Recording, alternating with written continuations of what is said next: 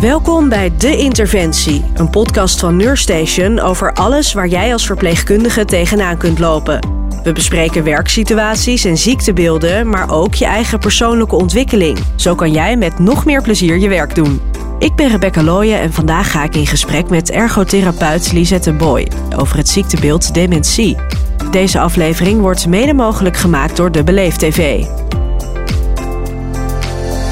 Lisette, leuk dat ik hier op jouw werk langs mag komen. Kan je allereerst vertellen wat je eigenlijk precies doet? Ja, natuurlijk. Ik ben ergotherapeut hier in het verpleeghuis van de Zorgcirkel in Westerhout. En als ergotherapeut zorg je er eigenlijk voor dat mensen met een beperking hun dagelijkse dingen weer kunnen doen. Ik werk hier dan uh, in een verpleeghuis. Ik heb zelf vijf verschillende afdelingen. En heb ik een paar afdelingen op de open PG-afdeling, psychogeriatrisch, staan dat voor. En dat zijn eigenlijk mensen met een beginnende vorm van een dementie, waardoor thuis eigenlijk uh, het niet meer gaat omdat ze eigenlijk 24 uur zorg nodig hebben. En dat kan verschillende redenen hebben. Bijvoorbeeld, mensen zijn valgevaarlijk. Of uh, ja, mensen kunnen dagelijkse handelingen, bijvoorbeeld het wassen, het kleden, het eten. Daar hebben ze wat meer hulp bij nodig. Dus daar heb ik dan hier eigenlijk drie afdelingen van. Mm -hmm. En dan heb ik ook een afdeling, dat is een gesloten PG-afdeling. Dus uh, dat zijn eigenlijk de mensen met een vorm van een dementie. In eigenlijk de, ja, de laatste fase, het stadium. Dat mensen dus eigenlijk uh, ja, op een gesloten afdeling moeten wonen. Ja. Eigenlijk meer ter bescherming van hun. Ook uh, vaak problemen met het weglopen of agressie. Ja, een beetje een stukje onbegrepen gedrag. En dat het eigenlijk op een open afdeling ook niet meer gaat. Dat mensen dus eigenlijk wat meer begeleiding nodig hebben. En dat, is, ja, dat kunnen we eigenlijk dan op een gesloten afdeling heel goed bieden. Kan je vertellen hoe dat er dan uitziet? Nou ja, de gesloten afdeling hier, alles gaat wel met codes. Dus uh, ook als je voor bezoek langskomt, moet je eerst een code intikken en dan gaat de deur open. Ja. En eigenlijk is het uh, ja, heel huiselijk. We hebben hier vier huiskamers waar bewoners uh, gezamenlijk kunnen zitten. En dan heeft elke bewoner heeft een eigen, eigen kamer met een gedeelde badkamer.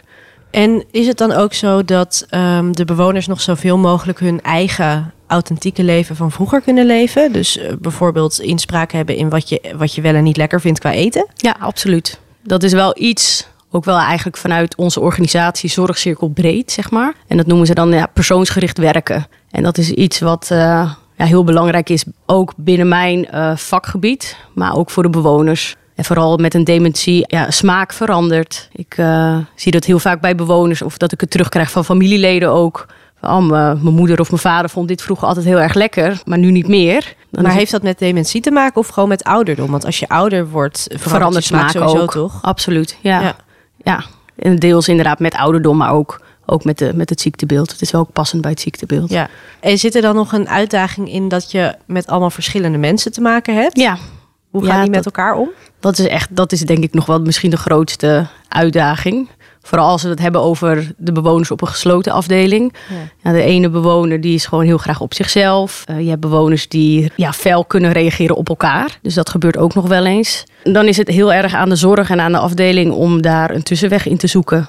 En in principe is die ook altijd wel te vinden. Bijvoorbeeld dat we weten, oké, okay, deze bewoner die gaat gewoon niet goed met die andere bewoner. Dus dan zorgen we ervoor dat tijdens de eetmomenten dat de een op een andere huiskamer eet en de ander ergens oh ja. anders zit. Ja.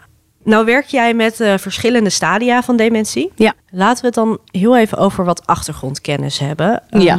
Kan jij iets vertellen over hoe het ziektebeeld dementie verloopt in het algemeen? Ja, zeker. Het is eigenlijk een hersenziekte wat ervoor zorgt dat de hersenen minder goed gaan functioneren. En uh, het beginstadium zal dan zijn dingen vergeten, kleine taken bijvoorbeeld niet meer goed kunnen, tijd en datum niet meer weten. Op een gegeven moment um, zal je merken dat mensen ja, meer agenda's nodig hebben. Het begint eigenlijk met die kleine dingetjes. Ja, en is dat dan ook wat je signaleert als uh, verpleegkundige in de thuiszorg bijvoorbeeld? Ja, dat zijn dus die signalen waar je op moet letten. Ja. Oké. Okay. En vervolgens? Vervolgens wordt het eigenlijk wat lastiger, want mensen kunnen zelf niet meer structuur houden. En op een gegeven moment gaan bepaalde handelingen gaan niet meer. Dus bedenk bijvoorbeeld aan een kopje koffie zetten. Dat is voor ons eigenlijk een hele makkelijke handeling, wat ja. heel automatisch gaat. Maar op een gegeven moment bij dementie gaat dat niet meer automatisch en wordt het dus eigenlijk heel lastig. Zodra mensen hier binnenkomen, is de fase van dementie is of een beetje het middelste fase, of eigenlijk al die laatste fase. Mhm. Wat we vaak hier zien, is dat mensen ja, de makkelijke handelingen, bijvoorbeeld het praten of het eten, het lopen, dat dat ook allemaal dingen zijn die minder worden. Dus mensen hebben vaak begeleiding nodig bij het eten. Soms is dat een klein stukje begeleiding. Bijvoorbeeld alleen maar het broodje ervoor neerzetten. En iemand anders ziet het broodje en begrijpt dan: oké, ik moet dit nu opeten. Maar als je het vergelijkt in een nog verder stadium, dan is het zo dat iemand echt geholpen moet worden bij het eten. En Omdat dat iemand dan- dat gewoon niet meer begrijpt en niet meer snapt. Maar niet meer begrijpen dat je moet eten of hoe je moet eten. Beide eigenlijk. Maar in principe, als mensen. Wij, wij hebben natuurlijk gewoon de natuurlijke behoefte om te eten en te drinken. Dus als het vaak wordt aangeboden, dan wordt het ook geaccepteerd. Maar er zal ook vaak genoeg voorkomen dat iemand het weigert. En iemand kan het ook benoemen van ik, ik wil het niet meer eten. En dan mogen wij officieel eigenlijk ook niet iemand forceren om te eten. En niet willen, denk ik. En ook niet willen. Nee. En daarin blijft, een- ja, blijft gewoon wel een mens. En als Mhm. iemand aangeeft van ik wil niet eten, ik wil niet drinken. Maar het lijkt me ook juist heel lastig, omdat juist dat stukje menselijkheid dan ook naar voren komt. Ja, Jij weet wat het effect is als iemand niet meer eet. ja. Hoe ga je daar dan mee om? Zonder dus te dwingen, maar ga je dan het gesprek aan met de familie bijvoorbeeld? Ook, dat kan absoluut. En we hebben hier in huis voldoende andere disciplines. Bijvoorbeeld een, eh, een diëtiste die daar ook zou bij kunnen helpen. Dus wat je vaak ziet op het moment dat mensen of eten weigeren of minder goed eten... dan vullen we het aan met eh, bepaalde drankjes om toch voldoende calorieën binnen te krijgen. En dat zijn dan toch nog wel de manieren om ervoor te zorgen dat mensen ja, voldoende binnenkrijgen en comfortabel zijn. Maar dat is iets ook ja, wat wel moeilijk is om eigenlijk te zien. Ja.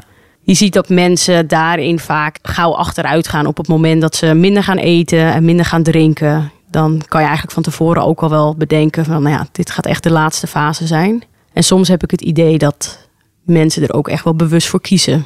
Ja? Ja, ondanks het niet zo letterlijk altijd benoemen, heb ik wel ook eens bewoners gehad die ook gewoon aangeven van ik wil dit niet. Dus een manier is dan om of minder te drinken of minder te eten. Ja. Hoe lullig dat ook is. Ja, en er zijn denk ik ook mensen die van tevoren iets verklaard hebben, toch? Dat ze bepaalde dingen niet meer willen? Nou, dat is dus eigenlijk met deze doelgroep best wel lastig. Want in Nederland hebben we natuurlijk, we hebben euthanasie en dat is hartstikke mooi dat het bestaat. Maar op het moment dat eigenlijk iemand hier in een verpleeghuis terechtkomt, geven ze al vaak aan dat iemand niet wilsbekwaam is om dat soort ja, keuzes zelf te maken. Maar kan je dan niet in een eerdere fase dat al vastleggen? Uit ervaring heb ik gezien dat dat wel gedaan is, maar Mhm. dat er uiteindelijk Niet dat dat niet voldoet. Nee. Ik heb zelfs een bewoner nu op mijn afdeling. Daar is een documentaire van geweest. Mhm. En in die documentaire heeft hij heel duidelijk aangegeven... op het moment dat ik niet meer zelf een boek kan lezen... en ik kan niet meer wandelen... dan hoeft het van mij ook niet meer. En dan denk ik, ja, dit is het ultieme voorbeeld. Dit heeft hij gezegd op het moment dat hij eigenlijk nog wel wilsbekwaam was. Ja. Hij woont nu hier bij mij in huis op de gesloten afdeling. Kan inderdaad eigenlijk niet meer wandelen. Kan niet meer lezen. En dan met die documentaire in mijn achterhoofd denk ik... ja, ik weet dat jij dit niet had gewild. Maar als hij iets ook echt juridisch had vastgelegd, kan je er nog steeds niks mee? Nou, ik durf dat niet zo met 100% zekerheid te zeggen. Maar het is echt een hele lastige lijn wat dat er gaat. Ja. ja, want je zou ook kunnen stellen, wat maakt dat iemand nu die ermee te maken heeft niet spijt heeft dan? Ja, maar dat is iets waar ik vaak ook met collega's over heb of met eh, mijn eigen vrienden. Want ik heb Ja. altijd heel veel vrienden die ook aangeven: ja, als ik later oud word, dan hoef ik niet in een verpleeghuis eh, te zitten. En dan geef ik dit voorbeeld ook aan. Ik zeg ja, maar zo makkelijk is het niet. Het is geen ondraaglijk leed wat iemand heeft Nee. als hij hier woont. Iemand is in principe nog wel, ja, nou, ik wil niet zeggen gezond. Iemand is wel ziek, maar hij lijdt wat dat er gaat niet. Geen pijn, nee, geen, ja, geen kwelling. Waardoor je dus eigenlijk een euthanasie kan uitvoeren. Ja. Ja, en voornamelijk dus dat iemand het niet meer kan bevestigen. Die- Dat. Je kan de keuze niet meer bevestigen. Ja. Je hoort ook wel eens verhalen dat mensen die in een vergevorderd stadium van dementie zitten... ineens een heel helder moment, kunnen hebben. Is dat zo? Ja, absoluut. Is dat niet heel verwarrend? Ja, verwarrend. Maar ik denk voornamelijk voor familieleden ook juist wel weer mooi. Kijk, voor mij is het natuurlijk... Ik ken de mensen als zij hier komen zoals ze zo zijn. Ik heb natuurlijk geen vergelijking met hoe iemand daarvoor was. Maar ik kan het nu bijvoorbeeld wel vergelijken met eigenlijk mijn eigen oma. Die woont nu ook in een verpleeghuis. Die heeft ook dementie. En zij zit nu ook in een stadium dat ze familie eigenlijk niet meer herkent. En dan merk je wel van ja, dat is eigenlijk echt heel pijnlijk. Ja, tuurlijk. En dat is toch wel gek.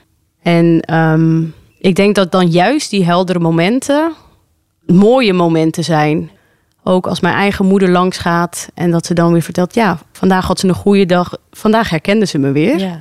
Maar dat is juist voor familie eigenlijk echt heel moeilijk om mee om te gaan. Ja. Maar zijn het echt grote verschillen? Kan je echt in één keer weer de oude zijn een dag? Of De oude niet, nee. Die heldere momentjes, dat zullen dan ook wel wat kleinere momentjes zijn. Bijvoorbeeld dat je ineens een familielid weer herkent. Ja. Of dat er opeens weer herinneringen van vroeger naar boven komen. Waar dan weer over gesproken wordt. Maar dat zal niet betekenen dat iemand gelijk een hele dag heel goed Nee, is. het is niet dat jullie bij het ontbijt merken... oh, deze mevrouw heeft, kan ineens eh, eh, weer gewoon een normaal gesprek voeren... en is helemaal, helemaal kwiek. Nee, dat dus we principe- bellen de familie, kom gelijk langs. Nee, dat in principe niet. Nee. Nee, nee. het is een eh, ziektebeeld wat ook per dag echt heel erg kan verschillen. Vooral hier ook op de afdelingen. Mensen hebben inderdaad goede dagen, mensen hebben wat slechtere dagen. En op de dagen dat bewoners een goede dag hebben, dan probeer je er ook eigenlijk gelijk alles eruit te halen. Ja. Dus op zo'n goede dag kan een bewoner bijvoorbeeld wel achter een rollator lopen. Nou, dan pakken we dat moment en dan gaan we inderdaad met die bewoner een stukje aan de wandel. Met mijn eigen ervaring hier zie ik ook wel dat er vaak een patroon in te vinden is. Dat als er één goede dag is, dan weten we vaak die twee dagen daarna zijn wat minder. En dan komt er weer een opleving. En dat kan soms zitten aan bepaalde medicatie. Vooral bij mensen met een dementie die ook nog Parkinson beeld erachter hebben. Die eh, slikken bepaalde medicatie die ook echt wel veel effect heeft op het lichaam.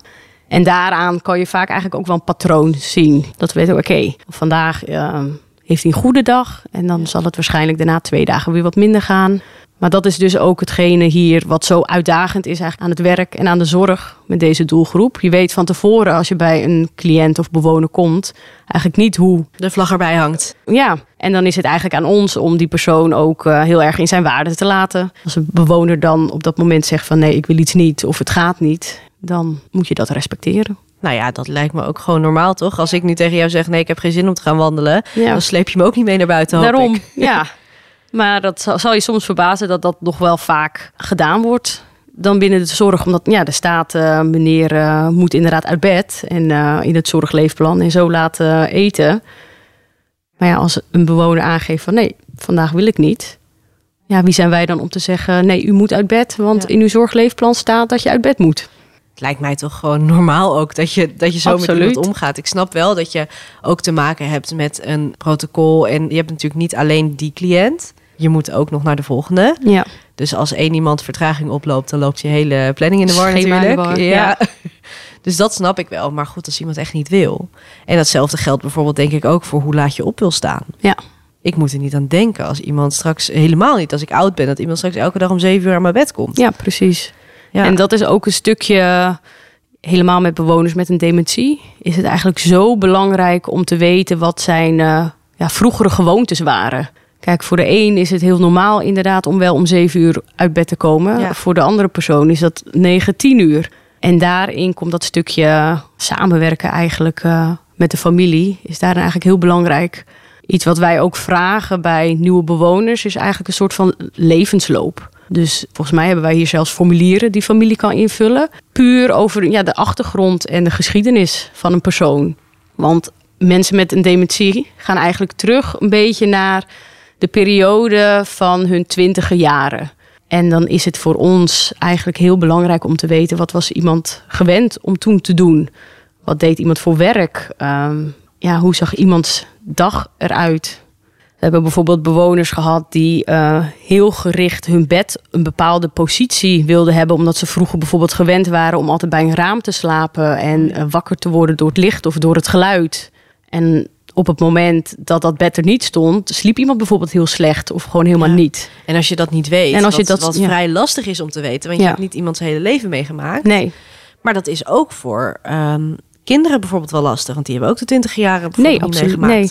En ik heb laatst een artikel gelezen, dat vond ik eigenlijk wel grappig. Dat was, ik weet niet wie ervoor pleitte, maar ik denk dat het ook een arts of iets dergelijks is geweest. Die pleitte eigenlijk voor het maken van een dementiepaspoort. En ik kon me daar eigenlijk best wel in vinden. Want juist omdat mensen met een dementie teruggaan in inderdaad echt die jongere jaren. Kijk, ik zou dat ook niet weten over mijn eigen ouders. En hij gaf dan eigenlijk een soort van advies dat iedereen eigenlijk van onze leeftijd al moet gaan ja, beginnen om eigenlijk op te schrijven wat iemand gewend was om te doen en hoe die toen eigenlijk leefde. Maar over jezelf dan of over je Over jezelf, ja. Oh dus dat jij nu bijvoorbeeld ergens zou documenteren hoe jij gewend was om bijvoorbeeld op te staan. Of wat je normale was- en aankleedmethodes waren. Ja. Of een plakboek misschien wel met foto's Zoiets, erbij. ja. Het zou jullie denk ik ook heel veel helpen. Absoluut, ja. Ja. En ik denk dat mensen ook een stuk gelukkiger worden op die manier. Want het blijft toch gissen. Ja, juist die familie is echt heel belangrijk. Helemaal als iemand inderdaad nog een partner heeft. Partner weet natuurlijk vaak heel veel. Maar we hebben ook wel bewoners in huis die geen familie meer hebben. En daarbij is het, ja, moet je inderdaad soms maar raden wat iemand prettig vindt of wat iemand gewend was. Ja, en is het dan een kwestie van experimenteren? Ja. Kijk, wij hebben natuurlijk gewoon ook wel de, de standaarden hoe we de dingen doen in huis. Maar als wij bijvoorbeeld zouden weten dat iemand in het verleden slechte ervaringen heeft gehad uh, op bijvoorbeeld een boot. Of iemand is bijvoorbeeld in het verleden eens een keer uh, bijna verdronken en heeft daardoor oh. angst voor water en kan daardoor niet douchen. Of dat is een reden dat iemand bijvoorbeeld heel erg in paniek raakt tijdens het douchen.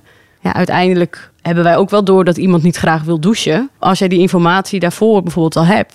En kan dat ook um, op dat moment ineens weer omhoog komen? Dat je dat de afgelopen 30 jaar geen last van hebt gehad en dan ineens. Ja, wij zitten nu hier met een doelgroep die bijvoorbeeld nog uh, ja, echt die Tweede Wereldoorlog hebben meegemaakt. Ja.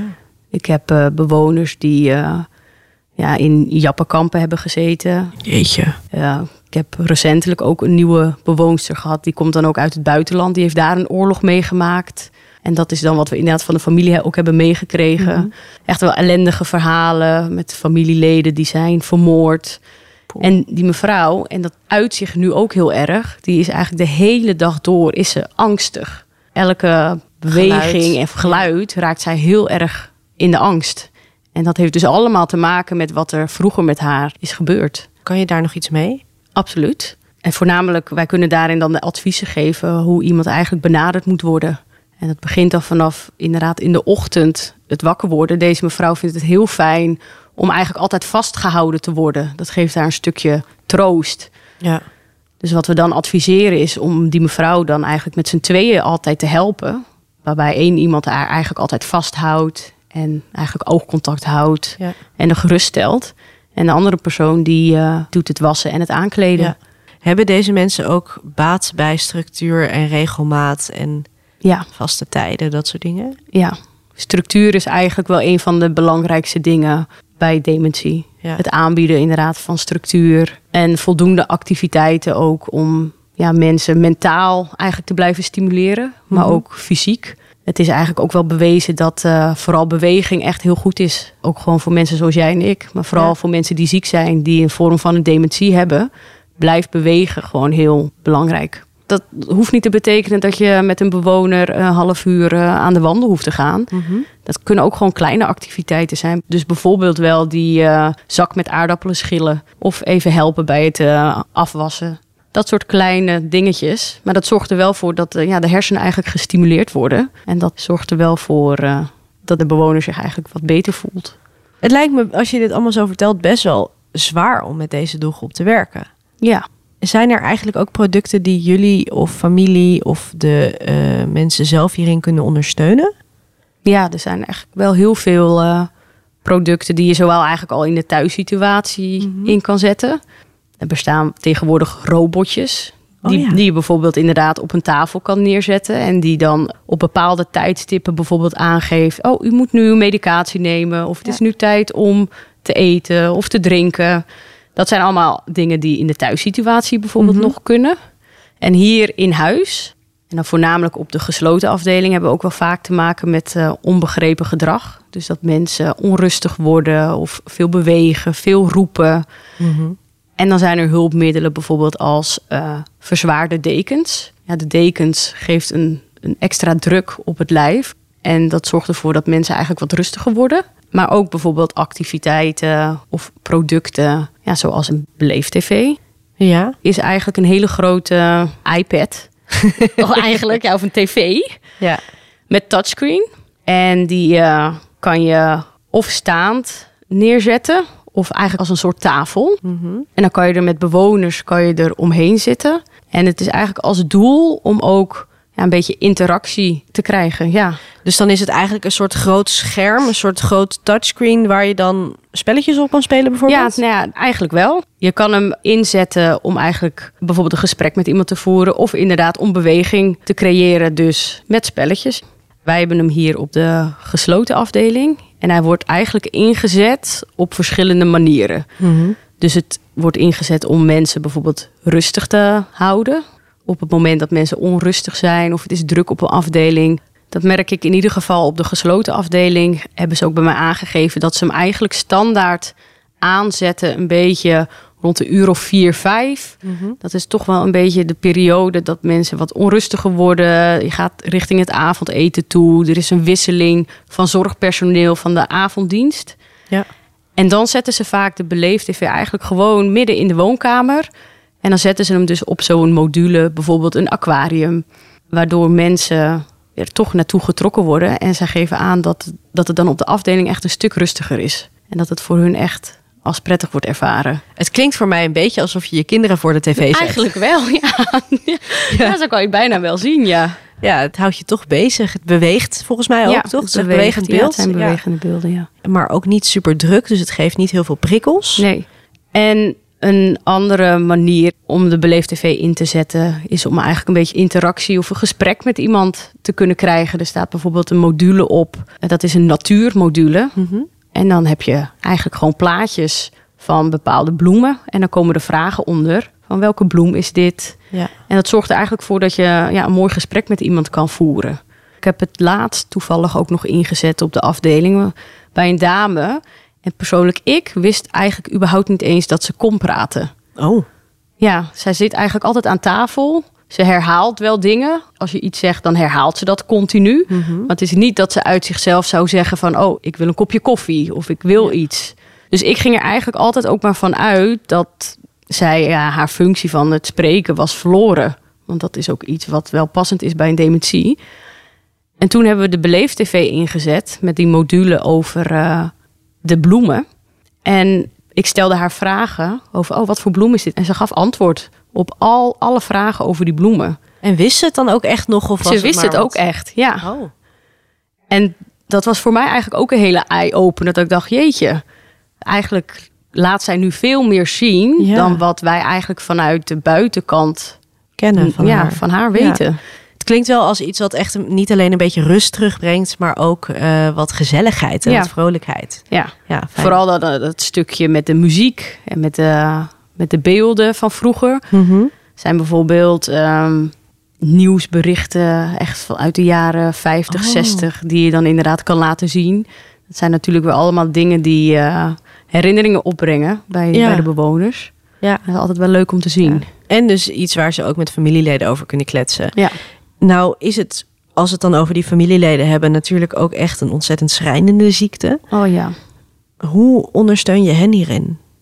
Ja, hier in huis hebben de familie eh, ook de mogelijkheid om eigenlijk ja, hulp aan ons te vragen. Dus we hebben psychologen of maatschappelijk werkers die daarbij kunnen helpen ter ondersteuning.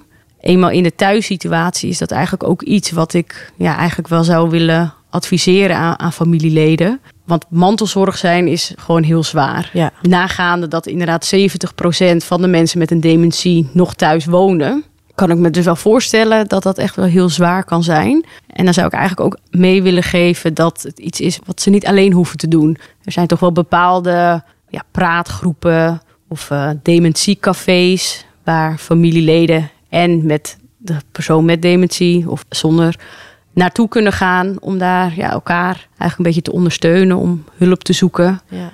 in, in de thuissituatie, op het moment dat iemand die diagnose krijgt, is het fijn om eigenlijk ook al ondersteund te worden door bijvoorbeeld een case manager of een huisarts die toch om de zoveel tijd even contact heeft om te horen hoe het gaat. Mhm.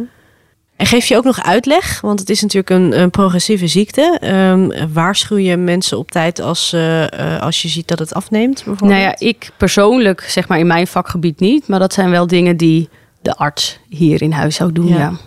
Kijk, hier in huis hebben we standaard twee keer per jaar eigenlijk ook een soort cliëntevaluatie, bewonersgesprek. Mm Dus dat is ook altijd met familie erbij. En dan wordt eigenlijk altijd besproken hoe gaat het met de cliënt. Maar ook eigenlijk het stukje hoe gaat het met de familie. En hebben zij nog ergens begeleiding bij nodig? En dat is wel iets wat wij natuurlijk kunnen bieden. Mooi. Ja, ja blijft lastig, denk ik. Ja. Kijk, ik zie hier de bewoner echt als een, als een bewoner, als een cliënt. Het is natuurlijk heel anders als het je eigen familielid is. Je hebt iemand hiervoor ook niet meegemaakt nee. natuurlijk. Dus voor jou is het verschil niet zo groot. Nee. Dus voor mij is het ja, eigenlijk echt wel heel werkgericht ik zie iemand en ik, ja, ik weet inderdaad niet hoe iemand dus in die thuissituatie was. Ja. Maar jij maakt het nu met je oma mee, vertel ja. je. Maakt het dan je werk niet ook lastiger? Nou, qua mijn werk eigenlijk niet. Maar ik kan me nu denk ik wel ook wat meer ja, invoelen hoe dat dan voor familie inderdaad moet zijn. En het is een stukje ja, acceptatie, want eigenlijk ben je iemand al hele lange tijd aan het verliezen. En is het een stukje rouw. Ja, maar rouw die op blijft bouwen. En als je iemand echt, als iemand overlijdt, dan is dat natuurlijk heel verdrietig. Maar dan verwerk je die gebeurtenis. En hier ben je een stukje van iemand kwijt. En een paar maanden later ben je weer een stukje kwijt. Het bouwt steeds op. Ja, en dat is echt wel heel moeilijk voor mensen om inderdaad daarmee om te gaan. Ik merk het ook in mijn eigen familie. Zijn er ook familieleden die uh, ook echt heel veel moeite mee hebben. En die ook liever aangeven van ja, ik wil eigenlijk niet meer op bezoek. Want het is mijn moeder niet meer. Ja. Ja, ieder heeft daarin natuurlijk zijn eigen recht. Maar het blijft een persoon. Kijk, je kan inderdaad niet meer de gesprekken voeren die je gewend bent met iemand te voeren. Maar iemand heeft altijd nog wel momentjes waarvan ze genieten. Al is het een kleine aanraking, is het alleen die knuffel, is het stukje lekker eten, even meenemen mhm. en zien dat iemand daar nog van geniet. Het zijn echt die kleine dingetjes en als we dan kijken dus even naar het vergevorderde stadium, dat iemand uh, familieleden niet meer herkent, heeft het dan vanuit jouw expertise nog zin om langs te komen? Als in, je kan natuurlijk wel iets lekkers meenemen of iets positiefs regelen, maar heeft diegene nog wel het gevoel dat je een veilig persoon bent, bijvoorbeeld voor iemand? Of had daar ook net zo goed de buurman langs kunnen gaan? Ja, eigenlijk bijna die tweede wel. Ja. Want wat ik hier vaak zie, is als mensen op de gesloten afdeling komen en ze zitten in dat verdere gevormde stadium van dementie. En een partner die wil vaak nog dagelijks langskomen. Op een gegeven moment heb ik partners gehad die ook aangaven: ja, het maakt eigenlijk niet uit of ik nou welkom of niet hij of zij herkent me eigenlijk ook niet meer. En voor mij is het alleen maar belastend om hier dagelijks langs te komen. Ja. En dan is het soms ook dat wij het advies geven aan familie of aan uh, echtgenoten. Van nou, het is ook goed als je twee keer in de week langskomt. Hoe pijnlijk dat ook eigenlijk is. Ja, maar goed, in principe zijn ze bij jullie natuurlijk wel in goede handen. Ja. Uh, maar de meerwaarde van een bezoek neemt gewoon af. Neemt absoluut af, ja. ja. Kan het ook verwarrend zijn als je langskomt? Of in dat stadium niet meer? Dat verschilt ook heel erg per persoon. En het kan zeker verwarring en onrust ook geven. Vooral bij bewoners die op de gesloten afdeling zitten. En die dus het idee hebben dat ze eigenlijk ja, gevangen zitten. Die bewoners zijn er ook. En als er dan bezoek komt of familie, dan gebeurt het heel vaak dat een bewoner dus heel onrustig wordt. Omdat de familie gaat weg, maar hij of zij moet blijven op de afdeling. En snapt niet waarom. Dus dat maak je ook mee. Pijnlijk. Dat is ook wel heel lastig. Ja, vooral voor de bewoner, maar voor de zorg ook. En voor de familie ook. ja, familie vindt dat ook niet leuk. En familie gaat uiteindelijk weg. En de zorg blijft achter met een bewoner die ontzettend onrustig is. Omdat hij niet begrijpt waarom hij hier is. En waarom zij wel weg mogen en hij niet. Ja. En wat doe je dan? Moeilijk. Ja, je probeert dan toch iemand nog wel rustig te, te houden. Of iemand af te leiden. Mhm. Het is ja, moeilijk om daar eigenlijk, uh, ja, ik vind dat persoonlijk soms nog steeds lastig hoor, om daarmee om te gaan. Ja, ook omdat jij het natuurlijk wel blijft herinneren. En je kan ze eigenlijk niet voor de gek houden, want ze voelen wat dat er gaat. Ze voelen het aan als je liegt. Ja, en dat is wel het lastige ook. Uh, wel wat nare dingen meegemaakt natuurlijk met uh, bewoners die hier dan bijvoorbeeld kwamen. En um, dat ze met de politie hier kwamen. Want thuis ging het gewoon niet goed. En dan uh, werden ze eigenlijk opgenomen op een gesloten afdeling tegen hun eigen wil in. Nou, dan gaat er eigenlijk een hele rechtszaak nog aan. Ja, omdat bewoners uh, tegen hun wil in eigenlijk worden opgesloten. Ja. En dat is iets wat hier ook nog best wel redelijk vaak voorkomt. Dat inderdaad uh, mensen dan tegen hun wil in hier worden gehouden. Heb je tips voor zorgverleners of familieleden die dit zien gebeuren bij een ouder persoon die uh, niet weg wil, maar waarvan je wel weet dat het beter zou zijn? Is. Ik denk dat het dan toch echt het beste is om dat ook of met de huisarts of vaak met de case manager te bespreken. Want uiteindelijk gaat het om de veiligheid van een bewoner of een cliënt. Ja.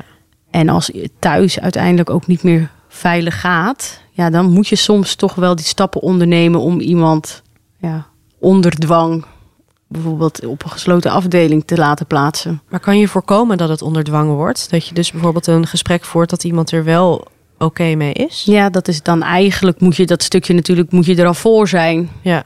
En dat is iets wat ja, vaak familieleden ook moeilijk vinden. Mhm. Die willen soms hun, hun geliefde ook zo lang mogelijk thuis houden. Ja. En in het begin bij zo'n diagnose zal er ook een stukje acceptatie en erkenning spelen. Dat je je wil het natuurlijk niet van de een op de andere dag uh, accepteren. Nee. Maar eigenlijk zou het beste zijn als je in een, een eerder stadium zit om dit soort dingen allemaal al te bespreken. Te bespreken. Ja, Hoewel natuurlijk emotie later natuurlijk ook om kan slaan. Ja, zeker. Want je verliest juist dat rationele denken. Ja. Maar uh, dat kan misschien dus wel helpen, zeg jij. Ja. ja, ik denk het wel. Ik denk dat het nooit volledig te voorkomen is. Maar het zou wel mooi zijn, want ook voor familie en voor een bewoner is het nooit leuk om tegen wil in ergens geplaatst te worden. Ja. Dan tot slot, wat zou jij vanuit jouw expertise mee willen geven aan andere zorgverleners? Dat een persoon met een dementie nog steeds een persoon is zoals jij en ik.